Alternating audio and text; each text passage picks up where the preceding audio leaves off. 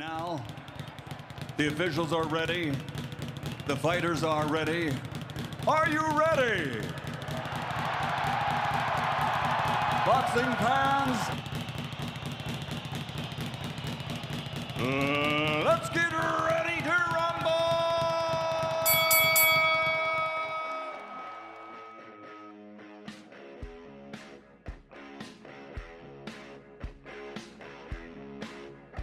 ¿Qué tal?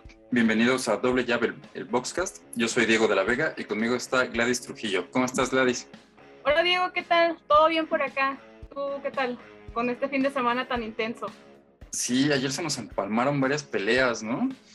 La cartelera de Munguía Sí, y Rosado bastante- se empalmó con la de Benavides. Bastante actividad en sábado, que ya es de costumbre, pero lo malo es que luego se empalman y no puedes ver todo. Ya tienes que ver la, repetición o, los resúmenes.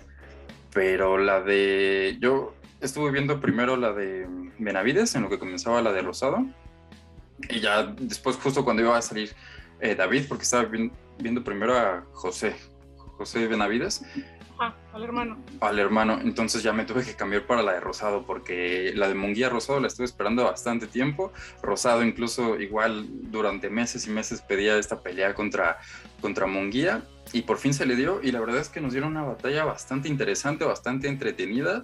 Los dos pues al choque, bueno, lo de Rosado ya, ya lo habíamos comentado la semana pasada, que siempre iba a buscar el choque, que era como un, un, un carro, ¿no? Que siempre iba, o un tren, siempre, siempre buscando ir hacia adelante. Y lo de Munguía, pues tiene habilidades. Nunca me, nunca me convenció más bien Munguía del todo, siempre tenía como ciertos detalles que mejorar, pero ayer le vi una mejoría eh, bastante notable.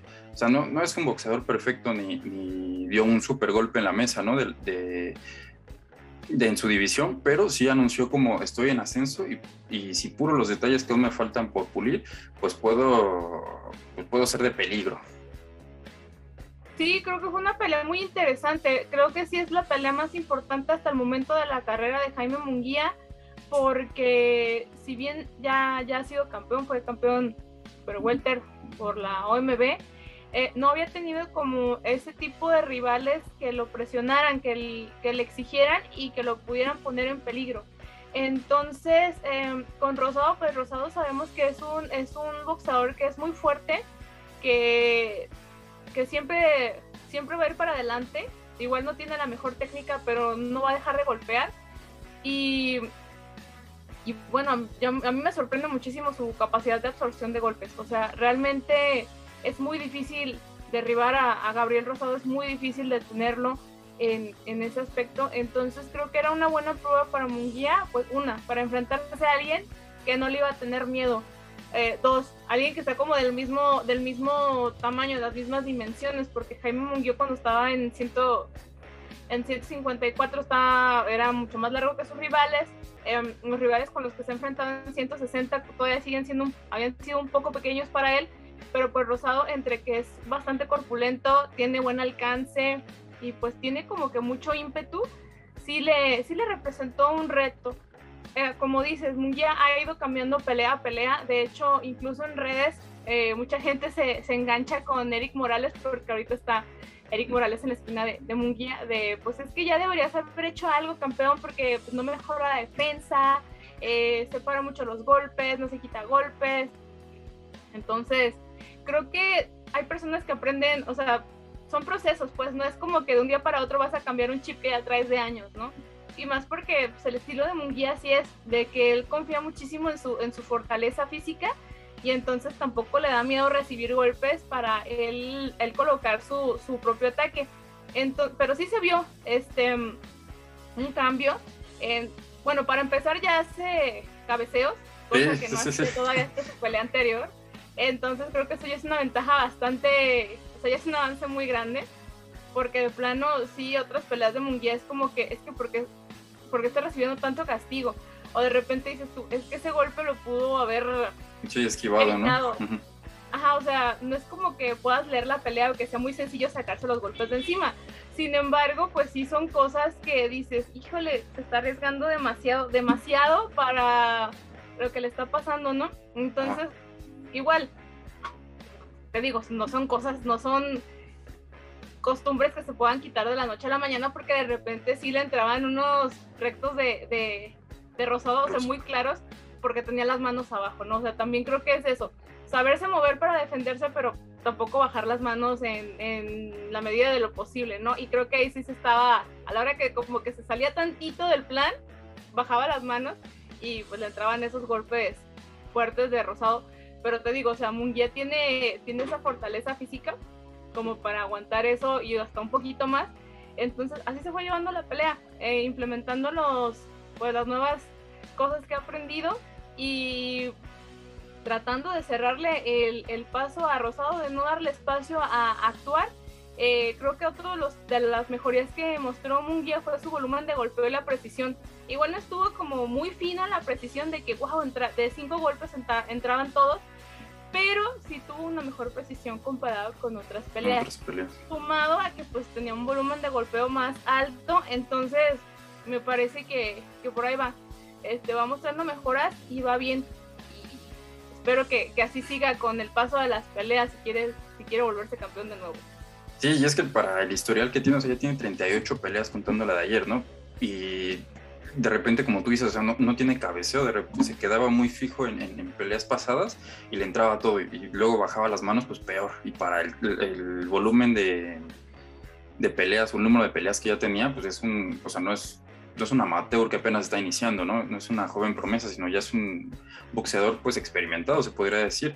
Ya tiene buen, buen número de peleas y le faltaba modificar eso. Igual eh, ayer se le vio como dices, el cabeceo ahora sí lo estuvo haciendo bastante bien. Por momentos se lo olvidaba y pues sí, está adaptándose a un nuevo estilo, está eh, corrigiendo errores, pero después de treinta y tantas peleas eh, con su mismo estilo y después modificarlo no es tan fácil. Pero va en buen camino, ha hecho, o bueno, dejó buenas sensaciones y el, el dinamismo que demostró tanto defensivo como, como ofensivo me gustó. Fue un tenía buen volumen de golpes, buenas combinaciones, aumentaba, tenía la, cuando Rosado se cerraba, eh, aprovechaba para soltar hasta seis, eh, combinación de seis golpes, o sea, uppers, y alternaba siempre cabeza y cuerpo, pero cualquier otro rival igual hubiera caído. Pero pues, Rosado es una roca, es una piedra, te va a aguantar todo. Pero me gustó bastante Munguía y está en ascenso. Qué bueno que ahora está con, con el terrible Morales, porque sí se ve una diferencia, pues, de otras peleas a esta, se ve otro, otro boxeador totalmente distinto. O sea, va en muy buen camino y podría, como te digo, o sea, el mensaje está claro, está en ascenso. No es ahorita el, boxeador a vencer porque no le falta todavía mucho que mejorar, pero eh, pues ahí va, está en buen camino, en buenas manos y pues podría, podría dar la sorpresa en, en, en futuras peleas. Y lo de Rosado, pues experimentado totalmente, siempre sacando el colmillo, cuando tenía complicaciones recurría al clinch, al amarre, recargaba el, el, peso sobre Munguía y lo llevaba a las cuerdas, siempre era dirigirle a las cuerdas, donde ahí era la pelea de, de Rosado, cuando Munguía estaba en las cuerdas, pues ahí lo estaba empezando a trabajar, era su mayor oportunidad. Pero te digo, su experiencia fue, fue notable desde el inicio incluso había bucheos cuando, porque lo hacía cada rato. Munguía tenía el dinamismo, la actividad y, la presión sobre él. Lo cortaba con el clinch, lo separaban y otra vez lo empezaba a trabajar sobre las cuerdas. te digo, había hasta abucheos ahí para, para Rosado por esa situación, pero siempre aguantando. Y hubo un round en específico en el que él empezó bastante bien y le dieron la vuelta totalmente y Munguía terminó mucho mejor, pero en eso que empieza bien lo empezó a combinar y hubo un par de golpes que le entraron muy bien a, a, Munguía. Siempre contestaba Rosado y le daba el gancho al, al, hígado y después el, el upper. Despuésito del amarre, lo separaban y era cuando aprovechaba para soltar ese upper. Y ahí como que se vio un poco tan valiente eh, que ahí se, vio, se veía bastante verde porque después del amarre bajaba las manos confiándose nomás viendo al, al referee y era cuando le entraba todo. Pero cerró bastante bien y después, justo en ese mismo round, ya en los segundos finales, a quien, quien se veía tan valiente era Rosado. Entonces fue una pelea bastante atractiva porque era de, ida y vuelta al, principio. Después ya como que la gasolina se le acabó a Rosado y aunque respondía, era Munguía quien eh, lanzaba más golpes. Rosado lanzaba un par de, combinaciones, bueno, un par de golpes, pero le entraban unos seis. Sí, totalmente. Eh, yo creo que la experiencia fue la que evitó que Rosado se fuera a la lona y su fortaleza física, porque, o sea, lo hemos visto en peleas muy, muy durísimas y, y es bien difícil conmoverlo. O de repente te puede aguantar metralla y salir con un golpe bastante fuerte para sacar de balance al rival. Creo que a la hora que, que Munguía le, le daba espacio era el momento en el que Rosado hacía mejores las cosas metía esos ganchos porque hubo un round en el que sí se dieron intercambio de ganchos, metía Jaime uno y Rosado se lo contestaba, entonces era como que como bueno, yo estaba como la expectativa de ver quién se doblaba primero, ninguno lo hizo y qué bueno porque eso nos dio como que más tiempo de, de, verlos en, en, acción. Entonces, pero sí, me parece que la distancia un poquito más larga era la que le beneficiaba a Rosado. El, los golpes rectos también le estaban, le estaban haciendo muy buen, pues muy bien la chamba. Mm, de repente creo que sí le faltó volumen de golpeo y eso conforme fueron pasando los rounds se le fue acabando porque al principio, bueno, no estaba compitiendo así de en volumen de golpe con, con Munguía, pero conforme fueron pasando los rounds empezó a tirar menos y se combinó con que Munguía estaba tirando bastante y estaba haciendo un poquito más atinado. Entonces eh, fue un buen trabajo el que hizo Munguía en ese aspecto en ser inteligente también, porque creo que Rosado estaba jugando un poquito la parte psicológica de, de, quererlo como asustar o como quererle imponer un respeto de que, de que no lo iba a tumbar con nada. Pues. Entonces, de repente también le hacía estas, estos gestos, estas señas de que no me estás haciendo nada o, o invitándolo al ataque. Y pues Jaime, y Jaime sí es así, Jaime sí es muy, sí, sí, es, se deja ir por, por las provocaciones y en esta ocasión no lo hizo. Y en esta ocasión no lo hizo. Entonces creo que estuvo bien, o sea, hablando de otras mejoras, estuvo bien que no cayera en esas provocaciones porque sí, de repente Rosado le quedaba de frente y lo miraba desafiante y esta cosa. Pero muy muy bien por ese lado. Entonces fue, fue Rosado ya bajando de, pues de intensidad porque pues de repente el estar cargando a tu rival, el estar recibiendo tantos golpes, que había momentos en que se quedaba contra las cuerdas y no respondía nada. Esa fue otra. De repente Munguía lo agarraba con seguidilla de golpes y él no estaba eh, contestando y tampoco se estaba cubriendo de nada porque le entraban los uppers por todos lados. Entonces era como el riesgo de que entrara el referee a detener el combate. No pasó y creo que no pasó por pues, el nivel de pelea que era, ¿no? A pesar de no ser titular, como que sí son dos nombres que pesan bastante. Eh, y más porque Munguía llevaba como que a todo el estadio de, porra. Entonces, bueno, creo que, que, por ahí se graduó bien Munguía, me parece que, o sea, no es como que, wow, cuídate Golovkin o cuídate Demetrius Andrade, pero pues ya se ve más competente, pues creo que ya, ya da mejor aspecto su boxeo, creo que puede hacerlo mucho mejor. Si va por ese camino, y como que con un poquito más de, velocidad en el aprendizaje eh, podría verse mucho mejor. Entonces, pues esperemos que de aquí solo vaya para adelante y que no sea nada más como que de repente hay muchas, muchas personas que menosprecian a, Gabriel Rosado. Eh, por lo mismo de que tiene peleas muy buenas, como tiene peleas en las que le dan con todo, eh, pero creo que era un buen rival para, para Munguía, precisamente por la resistencia y porque le iba a pegar duro. Entonces, me parece que por ahí va. Eh, digo, no sé qué pueda pasar con Gabriel Rosado ahora, pero pues Munguía va, va bien, creo que va bien.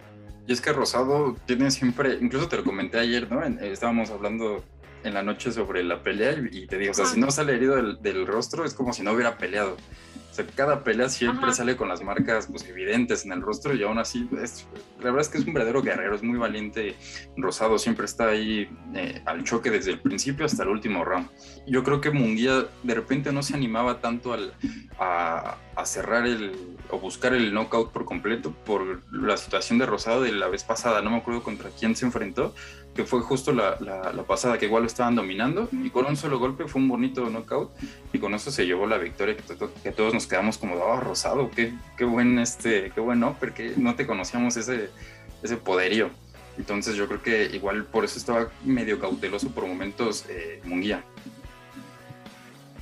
Sí, o sea, el, el récord de Rosado no refleja como su entrega en las peleas. Puede tener 20 peleas perdidas, no sé cuántas llevan, son muchas menos, pues pero mm, pero pues ven de cara a la derrota, o sea, es como que sí, pierde y puede perder muy claramente, pero no pierde sin, sin dejar de, o sea, no pierde por estar quieto, pues, o porque se guardó algún golpe, o porque dejó de, intentar ir por el triunfo. Si algo tiene de, atractivo Gabriel Rosado en su boxeo es eso, a pesar de que él puede saber que va perdiendo, no va a dejar de intentar ganar, y por eso ganó la pelea anterior, porque él siguió en su, en su plan de de intercambio y todo, y, con eso se llevó la contienda, ¿no?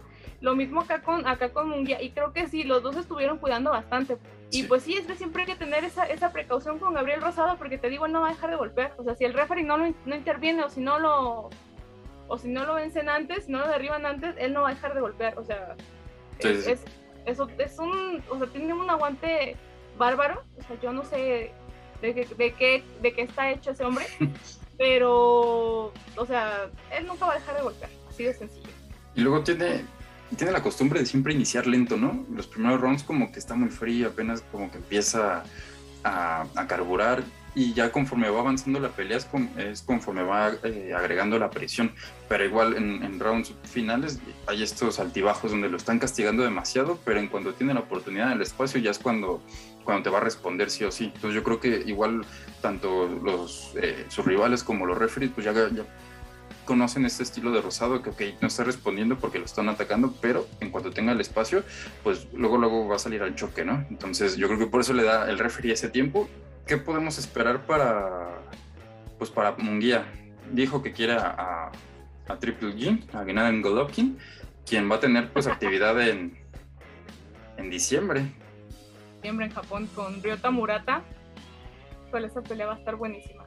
Mira, yo creo que Munguía de todos modos por lo que hizo con Gabriel Rosado no está para Golovkin. Así te la digo. O sea, no me parece que, que esté para Golovkin de repente a mí me parece que Golovkin ha perdido un poquito esa ferocidad que tenía antes de pelear con Canelo. Esas como ganas de, no, no, solo de ganar, sino de pasarle por encima a sus rivales. Creo que lo ha perdido un poco, pero con todo y eso, pues hay algo que no se pierde tan fácilmente, que es la pegada y la habilidad. Y como el talento y, y parece que fue hecho para, para hacer una máquina de tirar golpes. Entonces yo creo que Munguía no está para eso todavía porque lo va a poner a prueba. O sea, si se da esa pelea, el jab de Golovkin lo va a poner totalmente a prueba. Los golpes rectos y los ganchos de Golovkin no creo que los vaya a asimilar igual que como asimiló los de Rosado.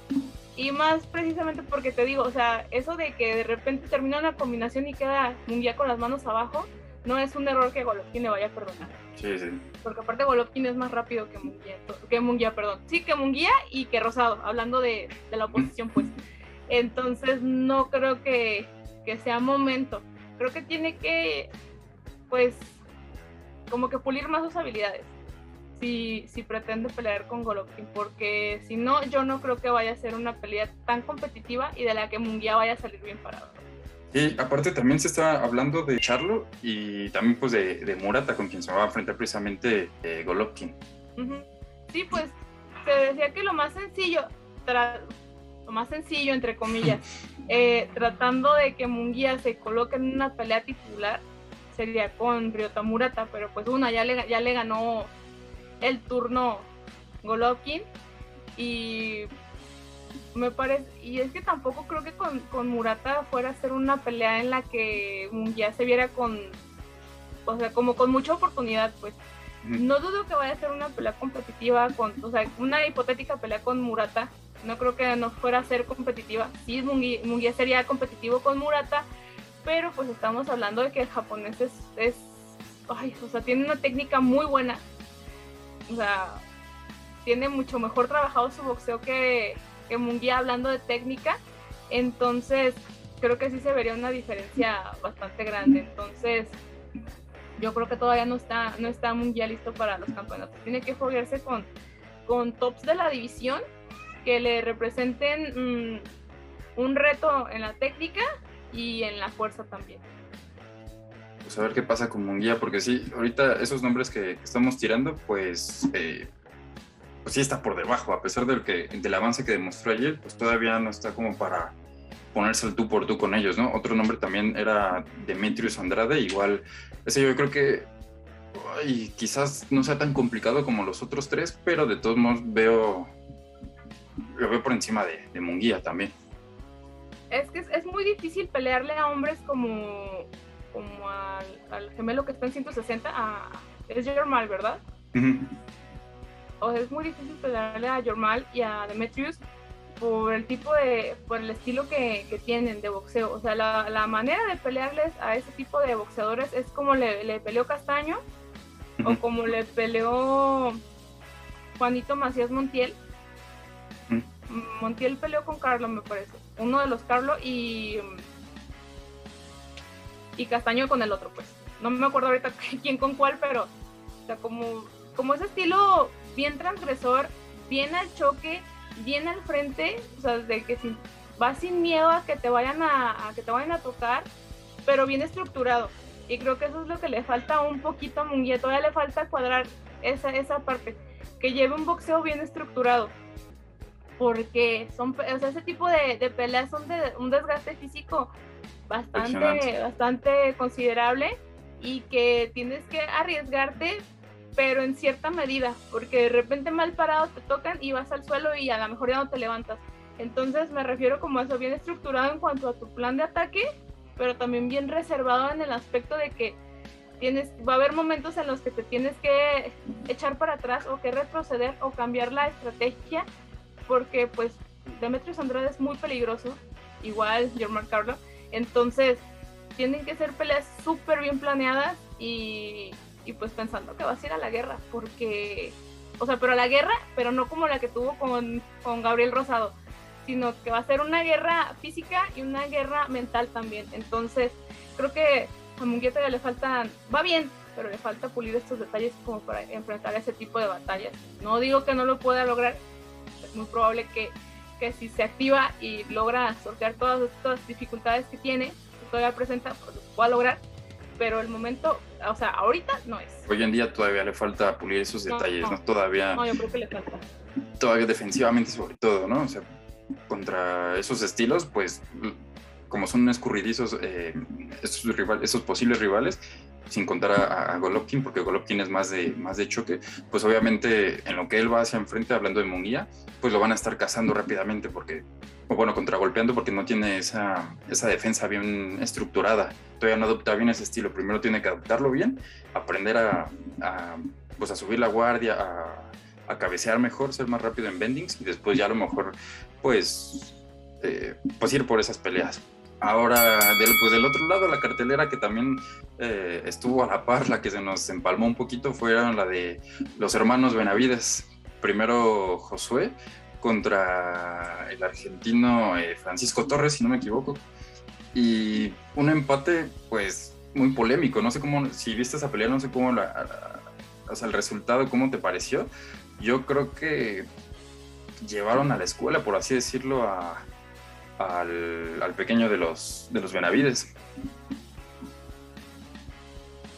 Mira, no la he visto completa. He visto algunos highlights y muchos comentarios de, que sí estuvo muy cerrada y que casi, casi la pierde en Benavides, pero pues creo que son el tipo de peleas que, te dan como esa experiencia de, de qué es lo que puedes mejorar sin haber perdido, ¿no?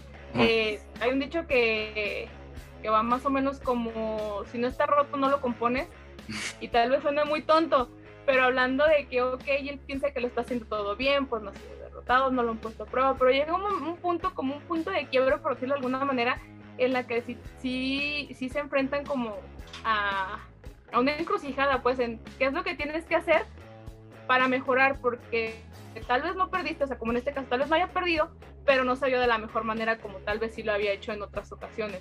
Entonces creo que le llega en un muy buen momento como para empezar a, a ver qué puede mejorar. Son ese tipo de rivales que te hacen cuestionarte y replantearte todo lo que has hecho toda la vida, todo tu entrenamiento. Entonces, pues no lo veo mal, pero ojalá aproveche la, la experiencia para que no lo vuelvan a para que no lo vuelvan a exhibir, pues. Sí, además, es que si te metías a redes después de la pelea, pues toda la afición argentina diciendo, no, nos robaron, que no sé qué y toda la, o sea, la afición eh, norteamericana pues sí ponía como de, ok, no fue la mejor pelea de, incluso también la mexicana, no era la mejor pelea de, de Benavides, pero pues, o sea, el empate no está tan mal. Yo, o sea, sin ser aficionado de uno y, de otro, pues, siendo neutral, me parece que si al argentino le, le robaron más de lo que le dieron a, a Benavides.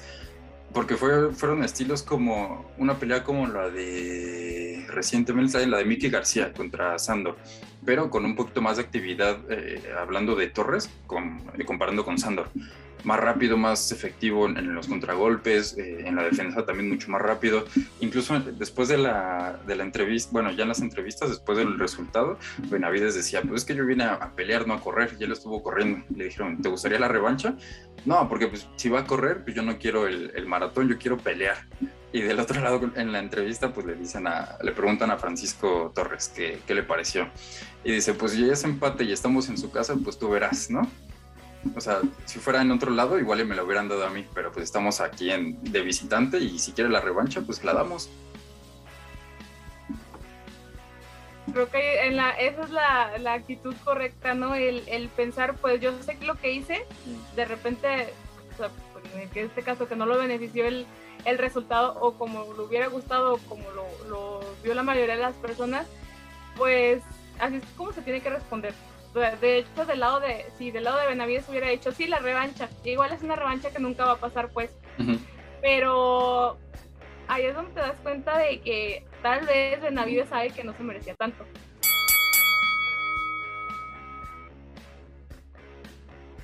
Ya no alcancé a ver eh, la pelea como tal. Vi los primeros dos rounds en lo que entraba en Munguía y Rosado pero vi después los eh, pues sí el resumen rápido y, David Benavides estaba pues dominando prácticamente a placer a, Davis. Ajá, o sea, Benavides es, más, más largo, es más alto, es más todo, entonces lo que le beneficiaba era la distancia corta y empezar a cabecear para entrar con golpes, como ya fuera con ganchos o con volados y empezar a trabajar de abajo para arriba. Benavides pues también no tiene le hace falta como una prueba todavía más grande, ¿no? es un boxeador eh, interesante, es un boxeador que ha demostrado cualidades, que tiene habilidad, que tiene técnica, pero es como en el caso de Munguía, que sí tienes, eh, pero un poquito mejor porque tiene, no ha demostrado eh, tantas deficiencias como, como lo de Jaime. Pero en cuestión de rivales, siento que le hace falta alguien que de verdad lo ponga a prueba, que alguien que, que lo ponga en aprietos, que esté al tú por tú y que de verdad pongan a prueba su quijada y pongan a prueba, pues, además sus variantes y su forma de modificar o de ajustar sobre la pelea. Sí, tiene buena pegada, tiene técnica, como lo, dijiste, pero lo que no tiene es como que mm, mucha oposición. lo dicen de Canelo, es que Canelo no tiene oposición, pues Benavides tampoco, ¿no? y él ya fue, y él ya siendo campeón también, bueno, cuando fue campeón. Entonces, em, creo que hay, que hay que buscarle por por las otras organizaciones, eh, intentar convencer a Canelo de que defienda con él sus títulos, no sé, porque sí, a mí sí me gustaría ver esa pelea porque pues a mí me parece que el campeón era Benavides y sí, se lo, le quitaron el cinturón por indisciplina y se lo tenía bien merecido, pues, o sea, no, no discuto eso, pero creo que estando él dentro de la clasificación en la parte más alta, pues sí merecería la oportunidad de enfrentar al campeón. Entonces, también me gustaría verla porque me parece que los estilos sí se acoplan bastante bien, el de Navidad y el de Canelo, para, para dar batalla y que fuera una, imagínate, va a ser una pelea titular, entonces yo creo que estaría muy buena. Aparte Pero pues, perdón. Aparte son dos, dos noqueadores, entonces será una, una pelea bastante atractiva. Pero yo sigo insistiendo que, incluso ayer la pidió otra vez, o sea, sí leí ese esa noticia que volvió a pedir a Canelo, quiere la oportunidad, va a seguir insistiendo, pero yo creo que si va con Canelo y se la van a dar, debería enfrentar a alguien más antes, o sea, un rival no del estilo de Canelo, pero sí que le exija más de lo que él ha estado enfrentando en estas 25 peleas, me parece que tiene, 26, alguien que le exija un poco más para llegar con más herramientas y más preparado a lo que va a ser pues Canelo, porque sí, sería como enfrentar pues lo, lo más alto hoy en día, Sí, como una pelea como de preparación, por decirlo de alguna manera. Se fuera con Saunders, y se fuera pues con alguno de los rivales que ya venció Canelo, que ya ves que después de enfrentar a Canelo regresan muy bien. Este, me parece que sí tendría un, o sea, con algún ex contendiente titular, pues ya no con los que están abajo de él en la clasificación. Afortunadamente estamos viendo una muy buena época de boxeo femenil. Estamos viviendo en, en, una época en la que pues hay una apertura enorme, cada vez hay mejores eh, púgiles y bastante talentosas. Y esta semana, bueno, ya se conocía lo de Katy Taylor, que iba a enfrentar a Sharipova el 11 de, diciembre. Eso ya se conocía desde hace algunas semanas, pero esta semana aparte dieron a conocer que Clarissa Shields iba, bueno, va a enfrentar el 11 de diciembre también a Emma Cosin. Y aparte también salieron las noticias de Amanda Serrano regresa también contra Miriam Gutiérrez, que esa pelea va a estar bastante, bastante atractiva. Miriam Gutiérrez que le sacó eh, me parece que fue, o sea, sí fue derrota, pero por decisión a, Katy Taylor. O sea, esa, esa, pelea la llevó hasta, hasta las últimas y le dio batalla. Y bueno, ya, ya conocemos que se quieren enfrentar estas dos, esta Amanda y, Taylor. Entonces, pues van a tener actividad el mismo mes, preparando terreno para, para lo que podría ser un próximo enfrentamiento entre ellas el próximo año. Y Ceniza Estrada, que también regresa a la actividad, ella será el, el 18 de diciembre, también la de Amanda es 18, y ella enfrentará a Santizo, María Santizo, otra, otra buena boxeadora, hablando de Sinisa Estrada, muy dinámica y muy veloz. Entonces, para diciembre tenemos peleas en el ámbito, bueno, en el, en el femenil, pues muy atractivas y muy intensas. Sí, me parece que sí después de la reactivación del boxeo por el, por el parón del COVID, han venido muy buenas peleas para las boxeadoras eh, como que ya les está haciendo un poquito más de justicia a la revolución en cuanto a tiempo dentro de la televisión. Me parece que ya viene siendo tiempo de que también les haga justicia en cuanto al pago, pero hablando ya de su tiempo en televisión, pues creo que van a ser unas peleas bastante interesantes. Yo creo que todas las campeonas van a retener. Yo sí que Amanda gana, que gana Clarissa, que gana Nisa y que gana, ¿quién nos mencionaste? Katie Taylor. Me parece que sí van a retener todas a menos que nos salga alguien como Alicia Baumgartner, creo que así se pronuncia su nombre, con Terry Harper, que la noquearon el sábado, entonces a mí me parece que todas las campeonas retienen.